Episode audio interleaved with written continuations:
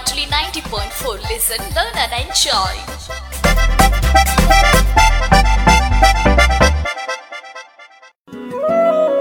താങ്ങും തണലും നബാർഡിന്റെ സാമ്പത്തിക സഹായത്തോടെ റേഡിയോ മാറ്റൊലി തയ്യാറാക്കി അവതരിപ്പിക്കുന്ന സാമ്പത്തിക സാക്ഷരതാ പരിപാടി താങ്ങും തണലും നിർവഹണം ഭാഗ്യലക്ഷ്മി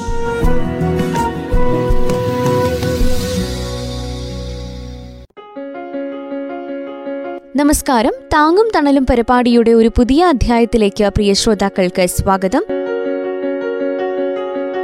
ഈ പരിപാടിയിലൂടെ വയനാട് ജില്ലാ വ്യവസായ കേന്ദ്രവും മാനന്തവാടി താലൂക്ക് വ്യവസായ ഓഫീസും സംയുക്തമായി സംഘടിപ്പിച്ച സംരംഭകത്വ വികസന പരിശീലന പരിപാടിയിലെ പ്രസക്ത ഭാഗങ്ങളാണ്. ശ്രോതാക്കൾ കേട്ടുവന്നത് ഒരു സംരംഭകൻ ഉണ്ടായിരിക്കേണ്ട ഗുണങ്ങളെക്കുറിച്ച് നമ്മൾ മനസ്സിലാക്കി. ഇന്നത്തെ അധ്യായത്തിലൂടെ എന്തെല്ലാം ഘടകങ്ങളാണ് ഒരു സംരംഭത്തിന് ആവശ്യമായത് എന്നതിനെക്കുറിച്ച് കേൾക്കാം. വിവരങ്ങൾ പങ്കുവയ്ക്കുന്നത് വ്യവസായ വികസന office Kozhikode corporation industrial extensional officer നന്ദകുമാറാണ്. രണ്ടാമത്തെ ഘടകം എന്താ പറഞ്ഞത്? രണ്ടാമത്തെ എം ഏതാ? മെറ്റീരിയൽ. എന്താ മെറ്റീരിയൽ എന്ന് പറഞ്ഞാൽ എന്താ? ഒരു സംരംഭം ആരംഭിക്കാൻ എന്ത് വേണം? നമ്മൾ സംരംഭം തീരുമാനിച്ചു വരിക്കാം ഒരു സംരംഭം കണ്ടെത്തി. നേരത്തെ പറഞ്ഞ മാതിരി നമ്മുടെ ചുറ്റുപാടുകൾ നിരീക്ഷിച്ചതിന് ഫലമായിട്ട് ഒരു സംരംഭം തുടങ്ങാൻ തീരുമാനിച്ചു. അപ്പൊ നമ്മൾ വിചാരിക്കുന്നത് ഒരു ഗാർമെന്റ് യൂണിറ്റ് തുടങ്ങാൻ വിചാരിച്ചത്. അപ്പൊ ഗാർമെന്റ് യൂണിറ്റെ സംബന്ധിച്ചിട്ട് അതിന്റെ മെറ്റീരിയൽ എന്താ? അതിന്റെ റോ മെറ്റീരിയൽ ആണ് ഉദ്ദേശിക്കുന്നത് റോ മെറ്റീരിയൽ അസംസ്കൃത വസ്തുക്കളാണ് ഉദ്ദേശിക്കുന്നത്. ഇത് തുടങ്ങാൻ അസംസ്കൃത വസ്തു എന്താണ്? തുണിത്തരങ്ങൾ വേണം അല്ലെ? നമ്മൾ വ്യത്യസ്ത അളവിൽ തുണി വാങ്ങിയിട്ട് കുട്ടി ഉടുപ്പുകളും ചുരിദാർ ടോപ്പുകളും ഒക്കെ അടിച്ച് വിപണനം നടത്തുന്ന സ്ഥാപനമാണ് തുടങ്ങാൻ ഉദ്ദേശിച്ചത്. അപ്പൊ അതിനുള്ള വേണ്ട അസംസ്കൃത വസ്തു എന്താണ്? അസംസ്കൃത വസ്തു തുണിയാണ്. അപ്പൊ തുണി ഏറ്റവും ചുരുങ്ങിയ വിലക്ക് കിട്ടുന്ന സ്ഥലം ഏതാ അന്വേഷിക്കണം. ചുരുങ്ങിയ വിലക്ക് കിട്ടിയാൽ മാത്രം പോരാ ആ തുണി ഗുണമേന്മയുള്ളതാണോ ചിന്തിക്കണം അല്ലെ? അപ്പോൾ അസംസ്കൃത വസ്തുക്കൾ തിരഞ്ഞെടുക്കുമ്പോൾ എന്ത് വേണം? ഏറ്റവും ഗുണമേന്മയുള്ള അസംസ്കൃത വസ്തു ഉപയോഗിക്കണം. അല്ലാണ്ട് ലോക്കൽ വസ്തു ഉപയോഗിച്ചാൽ അത് നമ്മുടെ പ്രൊഡക്റ്റിനെ ബാധിക്കും അല്ലെ? ഏറ്റവും ഗുണമേന്മ ഉണ്ടായിരിക്കണം ഏറ്റവും കുറഞ്ഞ ചെലവിൽ. കുറഞ്ഞ ചെലവ് എങ്ങനെ ഉണ്ടാവുക? അസംസ്കൃത വസ്തു കിട്ടുന്ന സ്ഥലം ദൂരമായിട്ടാകരുത് തൊട്ടടുത്ത് തന്നെ. ട്രാൻസ്പോർട്ടിംഗ് ചാർജ് കുറയ്ക്കുന്ന രീതിയിൽ എന്ത് വരണം? നമ്മൾ അസംസ്കൃത വസ്തു കണ്ടെത്തണം. അപ്പൊ ഏറ്റവും ഗുണമേന്മയുള്ള അസംസ്കൃത വസ്തു ഉപയോഗിച്ചാൽ മാത്രമേ ഗുണമേന്മയുള്ള പ്രൊഡക്റ്റ് ഉണ്ടാക്കാൻ സാധിക്കുള്ളൂ മനസ്സിലാക്കുക. അതാണ് രണ്ടാമത്തെ ഘടകം. അധികം അധികം പറഞ്ഞു പോകാനുള്ളതാണ് ഇനി മൂന്നാമത്തെ ഘടകം എന്താ പറഞ്ഞാൽ മാൻ മെറ്റീരിയൽ മെഷീനറി മെഷീനറിന്റെ ഘടകം എന്ന് പറഞ്ഞാൽ ഈ പറഞ്ഞ മെറ്റീരിയൽ പറഞ്ഞാൽ തന്നെ മെഷീനറി എന്തായിരിക്കണം? മെഷീനറി എന്തായിരിക്കണം? ഏറ്റവും ഗുണമേന്മയുള്ളത് ഐ എസ് ഐ മാർക്ക് ഉണ്ട്. ഐ എസ് ഐ മാർക്ക് നോക്കണം. അതേപോലെ ജി എസ് ടി ഒക്കെ ഉള്ള സ്ഥാപനങ്ങളിൽ മാത്രമേ നിങ്ങൾ മെഷീനറി വാങ്ങാൻ പാടുള്ളൂ കേട്ടോ അല്ലാണ്ട് ലോക്കലായിട്ട് നമ്മൾ ആരും വാങ്ങിക്കൊണ്ടുവന്ന സെക്കൻഡ് ഹാൻഡ് മെഷീൻ ഒന്നും വാങ്ങി ഉപയോഗിക്കരുത്. നമ്മൾ സംരംഭം തുടങ്ങുകയാണെങ്കിൽ ലോൺ കിട്ടാനും സബ്സിഡി കിട്ടാനും ഒക്കെ എന്ത് വേണം? നമ്മൾ വാങ്ങുന്ന സ്ഥലം ജി എസ് ടി ഒക്കെയുള്ള ഒരു എസ്റ്റാബ്ലിഷ് സ്ഥാപനം ആയിരിക്കണം വാങ്ങേണ്ടത്. അതിന്റെ ബില്ലാണ് പ്രൊഡ്യൂസ് ചെയ്യേണ്ടത്. അതൊക്കെ ആദ്യമേ ശ്രദ്ധിക്കണം. പിന്നെ നമ്മൾ ഈ മെഷീറിന്റെ വിലയുടെ അടിസ്ഥാനത്തിലാണ് ചെയ്യുന്നത്? ഒരു സംരംഭം ചെറുതാണോ വലുതാണോ തീരുമാനിക്കുന്നത്. നമ്മൾ ഒരു ഇൻവെസ്റ്റ് ചെയ്യുന്ന മെഷീനറിയുടെ വില ഇരുപത്തഞ്ച് ലക്ഷം വരെയാണെങ്കിൽ അതിനെ നമ്മൾ എന്താ പറയാ? ആ യൂണിറ്റ് എന്താ പറയാ? എന്ത് യൂണിറ്റ് എന്താ പറയാ? ഇരുപത്തഞ്ച് ലക്ഷം വരെയുള്ള മെഷീനാണ് നമ്മൾ ഉപയോഗിക്കുന്നതായിരിക്കുക. ആ അത്ര സ്ഥാപനം നമ്മൾ എന്താ പറയാ? സൂക്ഷ്മ സംരംഭങ്ങൾ എന്ന് പറയാം. എന്താ പറയാ? മൈക്രോ യൂണിറ്റ്സ് മൈക്രോ സംരംഭം മൈക്രോ എന്താണ്? സൂക്ഷ്മം. അതായത് ഏറ്റവും ചെറുത് അല്ലെ ഇപ്പൊ സൂക്ഷ്മ സംരംഭങ്ങളാണ് ഇരുപത്തഞ്ച് ലക്ഷം വരെയുള്ള ഇൻവെസ്റ്റ്മെന്റ് വരുന്നത്. ഇരുപത്തഞ്ച് ലക്ഷത്തിന് മുകളിൽ അഞ്ച് കോടി വരെ ഇൻവെസ്റ്റ്മെന്റ് വരികയാണെങ്കിൽ മെഷീനറിക്ക് വരികയാണെങ്കിൽ അതിന് നമ്മൾ എന്താ പറയാ അറിയോ?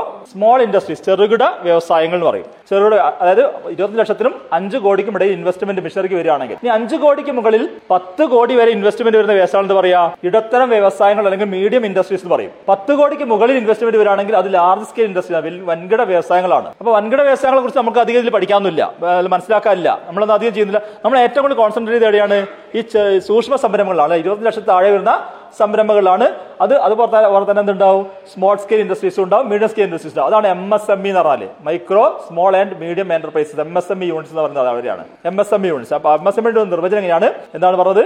ഈ സംരംഭങ്ങളുടെ തരംതിരിവ്. എന്തിന്റെ അടിസ്ഥാനത്തിൽ എത്രമാത്രം മെഷീനറികളിൽ ഇൻവെസ്റ്റ്മെന്റ് ചെയ്തിട്ടുണ്ട് എന്നതിന്റെ അടിസ്ഥാനത്തിൽ സംരംഭങ്ങൾ തരംതിരിച്ചാണെന്ത് ഈ micro small and medium enterprises ആണ് എം എസ് എം ഇന്റെ മുഴുവൻ പേര്. Micro small and medium enterprises സൂക്ഷ്മ ചെറുകിട ഇടത്തരം സംരംഭങ്ങളിലാണ് ഞാൻ ഉദ്ദേശിക്കുന്നത്. അത് ഓർത്ത് വെക്കാം അപ്പൊ മെഷീനറി എടുക്കുമ്പോൾ നമ്മൾ ശ്രദ്ധിക്കണം നേരത്തെ പറഞ്ഞാൽ ശ്രദ്ധിക്കണം. ഏറ്റവും നല്ല മെഷീനറി എടുക്കുക. കാരണം നമ്മൾ നല്ല മെഷീനറി എടുത്തില്ല കുഴപ്പം എന്താണ്? ഈ മെഷീനറിക്ക് വേണ്ടി നമ്മൾ മെയിന്റനൻസ് ചെലവ് വളരെ കൂടും. അല്ലേ? നമ്മൾ വിചാരിക്കും നമ്മൾ ചുരുങ്ങിയ ചെലവിൽ എന്തെങ്കിലും സെക്കൻഡ് ഒക്കെ വാങ്ങി വെച്ചാൽ മതിയായിരിക്കും. പക്ഷെ അത് ഏറ്റവും വലിയ അബദ്ധമാണ്. സെക്കൻഡ് മെഷീൻ വാങ്ങിക്കഴിഞ്ഞാൽ അത് നന്നാക്കാൻ നേരെ നമുക്ക് നേരെ ഉണ്ടാവുള്ളൂ. അത് നന്നാക്കി ഒത്തിരിക്കണം അല്ലാണ്ട് വേറെ മാർഗമില്ല അത് നന്നാക്കാൻ വേണ്ടി പൈസ ചെലവാക്കുക. അപ്പോൾ കുറച്ച് വർക്ക് ചെയ്യുമ്പോൾ എന്താവുക? അത് കേടാവും. അത് കേടാവും നമുക്ക് ചിലവ് കൂടും. അതിന് നല്ല എന്താണ്? ആദ്യമേ തന്നെ നല്ലൊരു ബ്രാൻഡിലുള്ള നല്ലൊരു മെഷീൻ എടുക്കണം. അപ്പൊ അതാണ് മൂന്നാമത്തെ കാര്യം. എന്താണ് പറഞ്ഞത്? മേനായി മെറ്റീരിയലായി മെഷീനറി. നാലാമത്തെ ഘടകം എന്താ പറഞ്ഞത്? സമാധാനം. ആയില്ലേ? വേറെ നേരെ എം പറഞ്ഞു മണി മണി മണി പറഞ്ഞു. സമാധാനം. നാലാമത്തെ ഘടകമാണ് മണി കേട്ടോ അപ്പൊ നാലാമത്തെ ഘടകം മാത്രമാണ് മണി. പക്ഷെ പടത്തിന് പ്രാധാന്യം ഉണ്ടല്ലേ പണം വേണം. പണം വേണ്ടടുത്ത് പണം തന്നെ വേണം. പക്ഷെ പണം ആദ്യത്തെ ഘടകമല്ല. ആദ്യത്തെ ഘടകം നയം നമ്മൾ സ്വയം റെഡിയാകുക എന്നുള്ളതാണ്. നാലാമത്തെ ഘടകമാണ് പണം. പണം എവിടെ എവിടുന്നൊക്കെ നമുക്ക് സമ്പാദിക്കാം? ഒരു സംരംഭം തുടങ്ങാൻ വിചാരിച്ചു. ബാക്കി ഒക്കെ ഓക്കെയാണ് പണം അങ്ങനെ കിട്ടും? ഒന്നുകിൽ നമുക്ക് സ്വന്തം ഫണ്ട് നമുക്ക് എന്താ സേവിങ്സ് ഉണ്ട് ആയിരിക്കും അത് ഉപയോഗിക്കാം. അല്ലെങ്കിലോ? അല്ലെങ്കിൽ നമ്മളെ കുടുംബക്കാരൊക്കെ സഹായമോ? അത് തീരുണ്ടാവില്ല അല്ലേ? ഏഹ് കുടുംബക്കാർ സഹായമോ? അല്ലെങ്കിൽ ഫ്രണ്ട്സ് സഹായിക്കുകയോ ചെയ്തു കഴിഞ്ഞാൽ ആ പണം ഉപയോഗിക്കാം. കാരണം ലാഭം കിട്ടി തിരിച്ചു കൊടുത്താൽ മതി. അല്ലെങ്കിൽ എന്ത് നമുക്ക് ബാങ്കിൽ നിന്ന് ലോൺ എടുക്കാം. ബാങ്കിൽ നിന്ന് ലോൺ എടുക്കുമ്പോൾ ശ്രദ്ധിക്കേണ്ട കാര്യം എന്താ ചെയ്യേണ്ടത്? ഒറ്റയടിക്ക് നമ്മൾ പോയി ലോൺ എടുക്കരുത്. പകരം നമ്മുടെ വ്യവസായ വകുപ്പും മറ്റ് ഏജൻസികളും നടത്തുന്ന ഏതെങ്കിലും സ്കീമുകൾ ഉണ്ടോ എന്ന് പരിശോധിക്കണം. അല്ലെങ്കിൽ നമ്മൾ എടുത്തു കഴിഞ്ഞാൽ ആലോചിക്കുന്നത് അങ്ങനെ എടുത്താൽ മതിയായിരിക്കും. അപ്പൊ അതേക്കുറിച്ച് പഠിക്കണം. അത് നമ്മൾ പ്രത്യേക ക്ലാസ് ഉണ്ട് പറഞ്ഞുതരാം. അപ്പോൾ സ്കീമിനെ കുറിച്ച് നമ്മൾ പറഞ്ഞു അപ്പോൾ അതുണ്ടോ പരിശോധിക്കുക ലോൺ എടുത്ത് സംരംഭം ആരംഭിക്കുക പക്ഷേ ലോൺ എടുത്ത് സംരംഭം ആരംഭിക്കുമ്പോൾ ശ്രദ്ധിക്കേണ്ട കുറച്ച് കാര്യങ്ങളുണ്ട്. എന്താ അറിയോ? എന്താ ശ്രദ്ധിക്കേണ്ട കാര്യങ്ങൾ ഒന്നാമത്തെ ഘടകം. എന്തിനാണോ ലോൺ എടുക്കുന്നത്? അതിന് കറക്റ്റായ പൈസ എടുക്കാൻ പാടുള്ളൂ. അതിൽ കൂടുതൽ എടുക്കരുത്. ചില ആൾക്കാരുണ്ട് ഒന്നര ലക്ഷം മതി ആ സംരംഭത്തിന് രണ്ട് ലക്ഷം കൊടുത്തേക്കാം. കിട്ടിയാൽ അമ്പതിനായിരം രൂപ വെച്ച് വീടിന്റെ ബാക്ക് വാങ്ങാൻ കുറച്ച് തേക്കാണ്ട തേച്ചാളാം. അല്ലെങ്കിൽ മോളെ കല്യാണത്തിന്റെ ബാക്കി കുറച്ച് കൊടുക്കാണ്ട് കൊടുത്തേക്കാതായിരിക്കും അങ്ങനെ എടുക്കരുത്. എന്താണോ എന്തിനാണോ ലോൺ എടുക്കുന്നത്?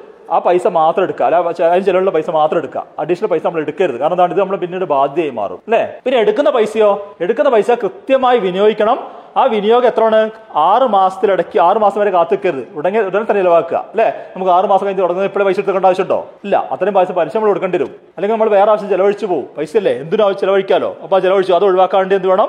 കൃത്യമായ ഉപയോഗം വേണം അല്ലേ? പിന്നെ പലിശ കുറഞ്ഞ ബാങ്കിൽ നിന്നാണ് ലോൺ എടുക്കേണ്ടത്. അതൊക്കെ പഠിച്ചതിന് ശേഷം മാത്രമേ ലോൺ എടുക്കാൻ പാടുള്ളൂ അല്ലെ? അതൊക്കെ മനസ്സിലാക്കിയ ശേഷം മാത്രമേ ലോൺ എടുക്കാൻ പാടുള്ളൂ. കൃത്യമായിട്ട് വിനിയോഗിക്കണം. വിനിയോഗിക്കുമ്പോൾ നമ്മൾ ചിലപ്പോൾ വിചാരിക്കും ചില ആൾക്കാരുണ്ട് ചില സംരംഭം ആരംഭിക്കുമ്പോൾ മെഷീനൊക്കെ കുറച്ച് പൈസ ചെലവാക്കി.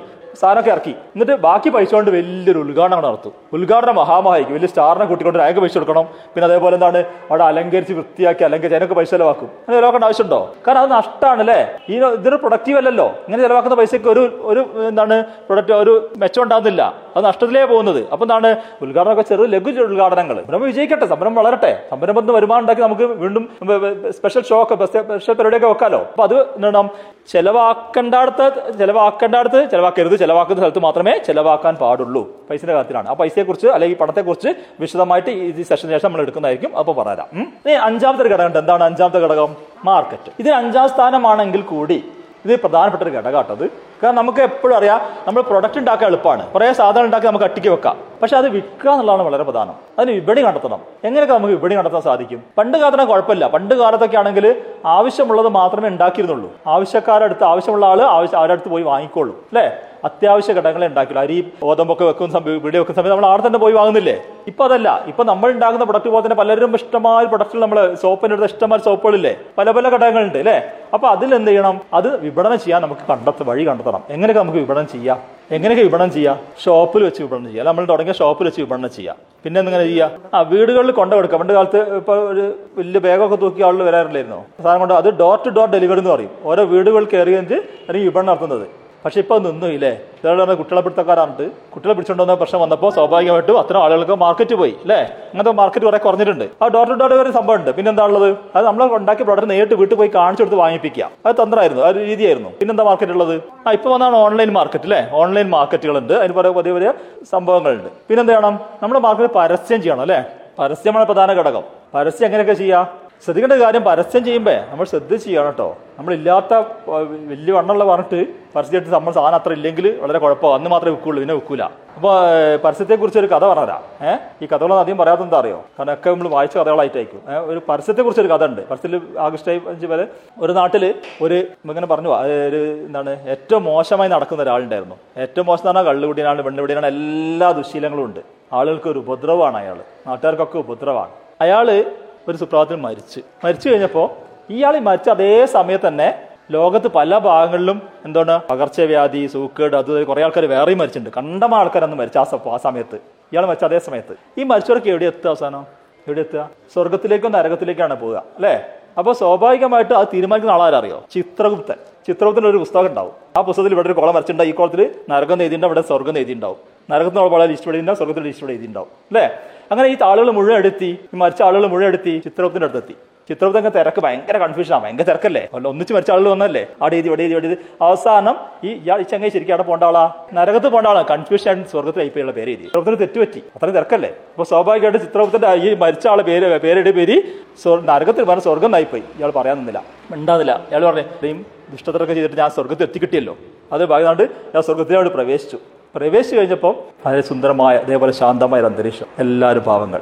ഏഹ് സുന്ദരമായി നടന്ന് നടന്ന് ഒരു ദിവസം കഴിഞ്ഞു രണ്ടു ദിവസം കഴിഞ്ഞു ഇയാൾക്ക് ബോറടി തുടങ്ങി. ഇയാൾക്ക് അമേരിക്കാർ ആരും ഇല്ല അവിടെ. ഇയാളെ വെള്ളടിക്കാരൊന്നും അവിടെ ഇല്ല. അങ്ങനെ നടന്ന് നടന്ന് പോകുന്ന സമയത്താണ് ഇപ്പുറത്ത് ചില്ലിട്ടൊരു ഭാഗം കാണുന്നത്. ഈ ചില്ലിന്റെ അപ്പുറത്തേക്ക് നമുക്ക് കാണാലോ? ചില്ലിന്റെ അടുത്ത് എന്താ? ചില്ലാണ് ചോദിക്കാൻ പറ്റും സൗണ്ട് കേൾക്കൂല. ആ ചില്ലിന്റെ അപ്പുറത്ത് ഇയാൾ കണ്ട കാഴ്ച എന്താ അറിയോ? അവിടെ അവൾ വട്ടളഞ്ഞിട്ട് വെള്ളടിക്കും. ഏഹ് അവൾ ആകെ കൺഫ്യൂഷായി കുറെ കുട്ടി ആരും കേൾക്കുന്നില്ല. വിളിച്ചു നോക്കി ആരും കേൾക്കുന്നില്ല. വെള്ളടിക്കുന്ന അങ്ങനെ വല്ല സന്തോഷകരമായ കാഴ്ചകൾ കാണുകയാണ് അല്ല ഓടിച്ച് തൊട്ടടുത്ത ഒരാൾ വരുന്നുണ്ട്. അയാളുടെ വെച്ച് അതേതാ സ്ഥലം എന്ന് ചോദിച്ചു. അപ്പോൾ പറഞ്ഞു അതാണ് മോനെ നരകന്ന് ഇയാൾ ആകെ വേർത്തു ഇയാൾ എന്ത് ചെയ്ത്? ഇയാൾ നേരെ എങ്ങോട്ടോടി? ചിത്രഗുപ്തരുടെ അടുത്ത് തിരിച്ചോടി.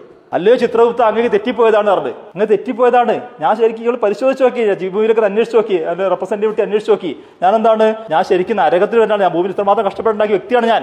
അപ്പൊ ചിത്രഗുപ്ത മനസ്സിലാക്കി നോക്കും ഓ ശരിയാണല്ലോ. തെറ്റിപ്പോ സോറിയൊക്കെ പറഞ്ഞ് ചിത്രം ചെയ്ത്? വെട്ടിയിട്ട് നരകം നായിക്കോട്ട് നരകത്തിലേക്ക് ഇയാൾ പേര് നിർത്തി അർത്ഥത്തിൽ പറഞ്ഞു നരകത്തിലേക്ക് പറഞ്ഞു ഇയാൾ കാലം കൊണ്ട് വെക്കേണ്ട താമസം. ഇയാൾക്ക് ആദ്യം കിട്ടിയ അറിയോ ഒരു നടയടി കിട്ടി. നരകത്തിൽ അങ്ങനെ ആദ്യം ശിക്ഷ കൊടുക്കുക ഏഹ് രണ്ടു മൂന്ന് സ്റ്റെപ്പ് അടിച്ച് ശിക്ഷണം ശിക്ഷകളാണ് കിട്ടുന്നത്. ഇയാൾ കണ്ട കാഴ്ച അവിടെ കാണുന്നില്ല. അവസാനം ഒരാളുടെ അയാൾ ചോദിച്ചു അപ്പൊ ഞാൻ ആ കണ്ട എന്താണെന്ന്? അത് ഞങ്ങളുടെ ഒരു പരസ്യമായിരുന്നു ഏഹ് നരകത്തിലേക്ക് ആൾ ആകർഷിക്കാനുള്ള ഒരു പരസ്യമായിരുന്നു അത്. അതേപോലെ ആകരുത് നമ്മൾ. നമ്മൾ ഉണ്ടാക്കുന്ന ഉൽപ്പന്നങ്ങൾ നരകത്തിലേക്ക് ആളെ ആകർഷിക്കുന്ന തരത്തിൽ തരത്തിലാകരുത് ഉൽപ്പന്നം എന്തായിരിക്കണം? ഉൽപ്പന്നം ഗുണമേന്മുള്ളതായിരിക്കണം അല്ലേ? വല്ലാണ്ട് വെറുതെ പരസ്യവാചം ഉണ്ടാക്കരുത്. നമ്മൾ പണ്ടൊരു എന്താണ് ഇന്ദുലേഖ ഇതൊരു പരസ്യം ഉണ്ടായിരുന്നു. കേട്ടുണ്ടോ ഇന്ദുലേഖന്റെ പരസ്യം എന്താ പരസ്യം? ഇന്ദുലേഖ സോപ്പല്ല? ഇന്ദുലേഖന്റെ തലയിൽ തേക്കുന്ന തൈലുണ്ടായിരുന്നു? ഏഹ് ഹെർബൽ ഓയിൽ ഉണ്ടായിരുന്നു. അതിന് പരസ്യം ഉണ്ടായിരുന്നു ഞാൻ ശ്രദ്ധിച്ചൊരു പരസ്യമാണത്. ഏഹ് നിങ്ങൾ ഇന്ദുലേഖ തൈലം എടുത്ത് നിങ്ങൾ കൈവെള്ളയിലേക്ക് ആക്കുക. കൈവെള്ളയാക്കി നല്ലോണം തേച്ച് തലയിൽ തേച്ച് പിടിപ്പിച്ചിട്ട് ഉടൻ തന്നെ കൈ കഴുകുക അല്ലെങ്കിൽ കയ്യിൽ അടിയിൽ രോമം വളരുന്നതാണെന്ന്. അല്ലെങ്കിൽ കൈവെള്ളയിൽ രോമം വളരാൻ സാധ്യതയുണ്ടെന്ന്. അപ്പൊ ആൾ അന്ത വിട്ട് കൈവെള്ളയിൽ വരെ രോമം വളരാൻ തലയിൽ തകൃതിയാ വളരൂലേ? ആൾ വാങ്ങാൻ തുടങ്ങി. ഒരു രോമം പോലും വന്നില്ല? എന്നിട്ട് ആ പരസ്യം അവർക്ക് പിൻവലിക്കേണ്ടി വന്നു. അല്ലേ? അങ്ങനെ തെറ്റായ പരസ്യങ്ങൾ നമ്മൾ കൊടുക്കരുത്. തെറ്റായ പരസ്യങ്ങൾ കൊടുക്കരുത്. നമ്മൾ പരസ്യങ്ങൾ കൊടുക്കുകയാണെന്ത് വേണം? പരസ്യങ്ങൾ കൊടുക്കുകയാണെങ്കിൽ എന്ത് വേണം? കൃത്യമായ ഗുണമേന്മ ഉൽപ്പന്നം കൊടുക്കണം. അത് നിലനിർത്താൻ വേണം. ഫസ്റ്റ് ദിവസം മാത്രം കൊടുത്താൽ പോരാ. ഗുണമേന്മ നമ്മൾ നിലനിർത്തണം. അതാണ് പരസ്യം. അല്ലേ? പിന്നെ അതേപോലെ തന്നെ ഈ പരസ്യം കാര്യം പറഞ്ഞപ്പോൾ നമ്മളിപ്പോൾ പറഞ്ഞ ഏറ്റവും ലേറ്റസ്റ്റ് മാർഗം എന്താണ്? ഇവിടെ നടത്താൻ ലേറ്റസ്റ്റ് മാർഗം എന്താ? ഓൺലൈൻ മാർക്കറ്റ് ഓൺലൈൻ എങ്ങനെയൊക്കെ മാർക്കറ്റ് ചെയ്യുക പക്ഷെ ഓൺലൈൻ നടത്തുമ്പോൾ നമ്മൾ നമ്മൾ സ്ഥിരം നമ്മുടെ കയ്യിൽ ഓൺലൈൻ മാർഗം എന്താ? എല്ലാവരും ഉപയോഗിക്കുന്ന സാധനം എന്താ? കമ്പ്യൂട്ടർ ആൻഡ്രോയിഡ് ഫോണിൽ ഉപയോഗിക്കുന്ന സാധനം എന്താ? വാട്സപ്പും ഫേസ്ബുക്ക് ഒക്കെ ഉപയോഗിക്കാറില്ലേ?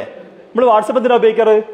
രാവിലെ അടിച്ച ഒരു ഗുഡ് മോർണിംഗ് ആയിട്ട് വലിയ ചിത്ര കോച്ചാട്ടിൽ ഗുഡ് മോർണിംഗ് അടിച്ചു വെക്കും. പിന്നെ രാത്രി ഒരു ഗുഡ് നൈറ്റ് ഇടയ്ക്കുണ്ടാവും. ഇടയ്ക്ക് ഇങ്ങനെ ചിഹ്നം ഉണ്ടാവും സൂപ്പർ ഒരു ചിഹ്നം ഉണ്ടാവും അല്ലേ? ഇതിനാണ് നമ്മൾ എന്താക്കുന്നത്? ഇതിനാണ് നമ്മൾ എന്താക്കുന്നത്? വാട്സപ്പ് ഫേസ്ബുക്ക് ഉപയോഗിക്കുന്നത് അല്ലേ? ആണോ? അതിനല്ല അത് അത് അതൊക്കെ ഉപയോഗിക്കണം കേട്ടോ കാരണം നമ്മൾ ബന്ധങ്ങൾ നിലനിർത്താൻ വേണ്ടിയിട്ട് ഇതൊക്കെ വേണം. കാരണം നമ്മളിപ്പോൾ എല്ലാവർക്കും ഫോൺ വിളിച്ചോ അല്ലെങ്കിൽ കത്ത് അറിയിക്കാൻ പറ്റില്ല. അപ്പോൾ നമ്മൾ ഇവിടെ ഉണ്ട് എന്ന് അറിയിക്കാൻ വേണ്ടിയിട്ട് ഇതൊക്കെ വേണം. ഏഹ് അല്ലെങ്കിൽ ഗ്രൂപ്പ് വഴിയൊക്കെ വേണം. പക്ഷെ അതിന്റെ കൂടെ നമുക്ക് എന്ത് ചെയ്യാം? ഇത് വേണമെങ്കിൽ നമുക്ക് മാർക്കറ്റിങ്ങിന് ഉപയോഗിക്കാം. പണ്ട് ടെക്നോ പാർക്കിൽ തിരുവനന്തപുരത്ത് ഒരു ക്യാന്റീൻ ഉണ്ടായിരുന്നു. ഈ ക്യാന്റീന് അവിടെ ടെക്നോ പാർക്ക് വർക്ക് ചെയ്യാറില്ലേ രാവിലെ മുതൽ ഇങ്ങനെ കുത്തിന് ഒറ്റ വർക്കാണ് ഏഹ് കുറേ ഉള്ളു ഉള്ളു നിശബ്ദമായി വർക്ക് ചെയ്യുന്ന അന്തരീക്ഷമാണ്. ഈ രാവിലെ തുടങ്ങി ഈ വർക്ക് അപ്പോൾ ടെക്നോ പാർക്ക് ക്യാന്റീൻകാർ എന്ത് ചെയ്തറിയോ? ഈ പത്ത് പത്തര ആകുമ്പോൾ ഇയാൾ എന്ത് ചെയ്യുക ചൂടുള്ള വടയൊക്കെ ഉണ്ടാക്കുക. ഈ ടെക്നോ പാർക്കിൽ വർക്ക് ചെയ്യുന്ന ആൾക്കാരുടെ ലിസ്റ്റൊക്കെ എടുത്തിട്ട് വലിയൊരു വാട്സപ്പ് ഗ്രൂപ്പ് ഉണ്ടാക്കിയിട്ടുണ്ട് ഇയാൾ. ഈ ചൂടുള്ള വട ഇങ്ങനെ കോരിയിട്ട് ഇങ്ങനെ അങ്ങോട്ട് ഇടുന്ന വീഡിയോ എടുത്ത് വെക്കും. എന്നിട്ട് പോസ്റ്റ് ചെയ്യും. പത്തരയാകുമ്പോൾ ആരെങ്കിലും കണ്ട് വരുമല്ലോ. ഏഹ് അയാൾ മാർക്കറ്റിംഗ് ആയിരുന്നത്. അല്ലേ? നമ്മൾ ഉണ്ടാക്കിയ ഉൽപ്പന്നങ്ങൾ എന്ത് ചെയ്യുക നമ്മൾ ഉണ്ടാകുമ്പോൾ നമ്മൾ ഗ്രൂപ്പ് ഉണ്ടാക്കി നമുക്ക് അതിൽ പബ്ലിഷ് ചെയ്യാം. അതിന് പുതിയ പുതിയ മാർഗം നമ്മൾ വാട്സപ്പിന്റെ കൂടെ തന്നെ എന്തുണ്ട്? വാട്സപ്പിൽ ബ്രോഡ്കാസ്റ്റ് എന്ന സാധനമുണ്ട് ബ്രോഡ്കാസ്റ്റ് എന്ന സംഭവം എന്ന് അറിയാം? അങ്ങനെ ഉപയോഗിച്ച് നോക്കണം. ബ്രോഡ്കാസ്റ്റ് പറഞ്ഞാൽ നമ്മളെ അവരുടെ പേരും നമ്മളെ പേരൊക്കെ സേവ് ചെയ്തിട്ടുണ്ടെങ്കിൽ നമുക്ക് ഒറ്റ ഗ്രൂപ്പ് ഉണ്ടാക്കിയാൽ മതി. ആ ഗ്രൂപ്പിൽ നമ്മളൊരു പ്രൊഡക്റ്റ് സെൻഡ് ചെയ്യുകയാണെങ്കിൽ ഈ സെൻഡ് ഗ്രൂപ്പിലേക്കല്ല പോവുക പേഴ്സണലായിട്ട് പോകും അതിൽ അൻപത് ആളുണ്ടെങ്കിൽ അൻപത് ആക്കും പേഴ്സണലായിട്ടാണ് പോവുക. അപ്പോൾ വേഴ്സായിട്ട് നമ്മൾ അറിയിച്ചു നോക്കി വിചാരിക്കും. അപ്പോൾ നമ്മൾ എന്ത് ചെയ്യണം? ഈ വാട്സപ്പ് ആയാലും ഫേസ്ബുക്ക് ആയാലും എന്ത് ചെയ്യണം? കൃത്യമായിട്ട് ഉപയോഗിക്കുക ഏഹ് ഇത്രയും ഉപയോഗിച്ചാൽ മാത്രമേ ഉണ്ടാവുള്ളൂ? മാർക്കറ്റ് ചെയ്യാൻ സാധിക്കുള്ളൂ. ഫേസ്ബുക്കിലൊക്കെ മാർക്കറ്റ് ചെയ്യാം സുഖമായിട്ട് മാർക്കറ്റ് ചെയ്യാം. അതാണ് നമുക്ക് ചിന്തിച്ച ഒറ്റ കാര്യം അറിയാം. എന്താ അറിയാം? നമ്മൾ റോഡ് സൈഡിൽ കൂടെ ഇങ്ങനെ നടന്നു പോകുന്നുണ്ട്. അല്ലെങ്കിൽ ഒരു വണ്ടിയിൽ ഇങ്ങനെ പോയ കാറിൽ ഇങ്ങനെ യാത്ര ചെയ്യാണ്.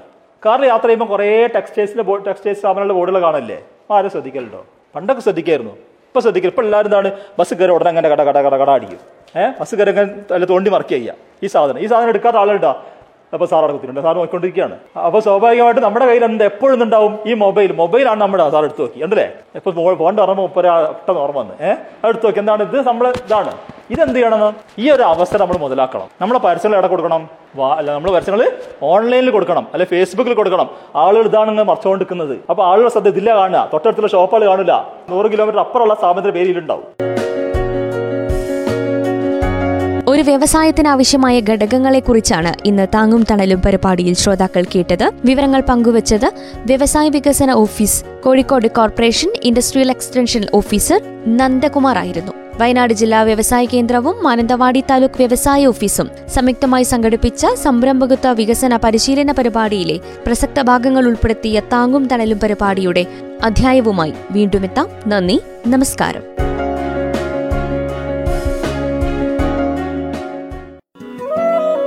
താങ്ങും തണലും. നബാർഡിന്റെ സാമ്പത്തിക സഹായത്തോടെ റേഡിയോ മാറ്റൊലി തയ്യാറാക്കി അവതരിപ്പിക്കുന്ന സാമ്പത്തിക സാക്ഷരതാ പരിപാടി താങ്ങും തണലും നിർവഹണം ഭാഗ്യലക്ഷ്മി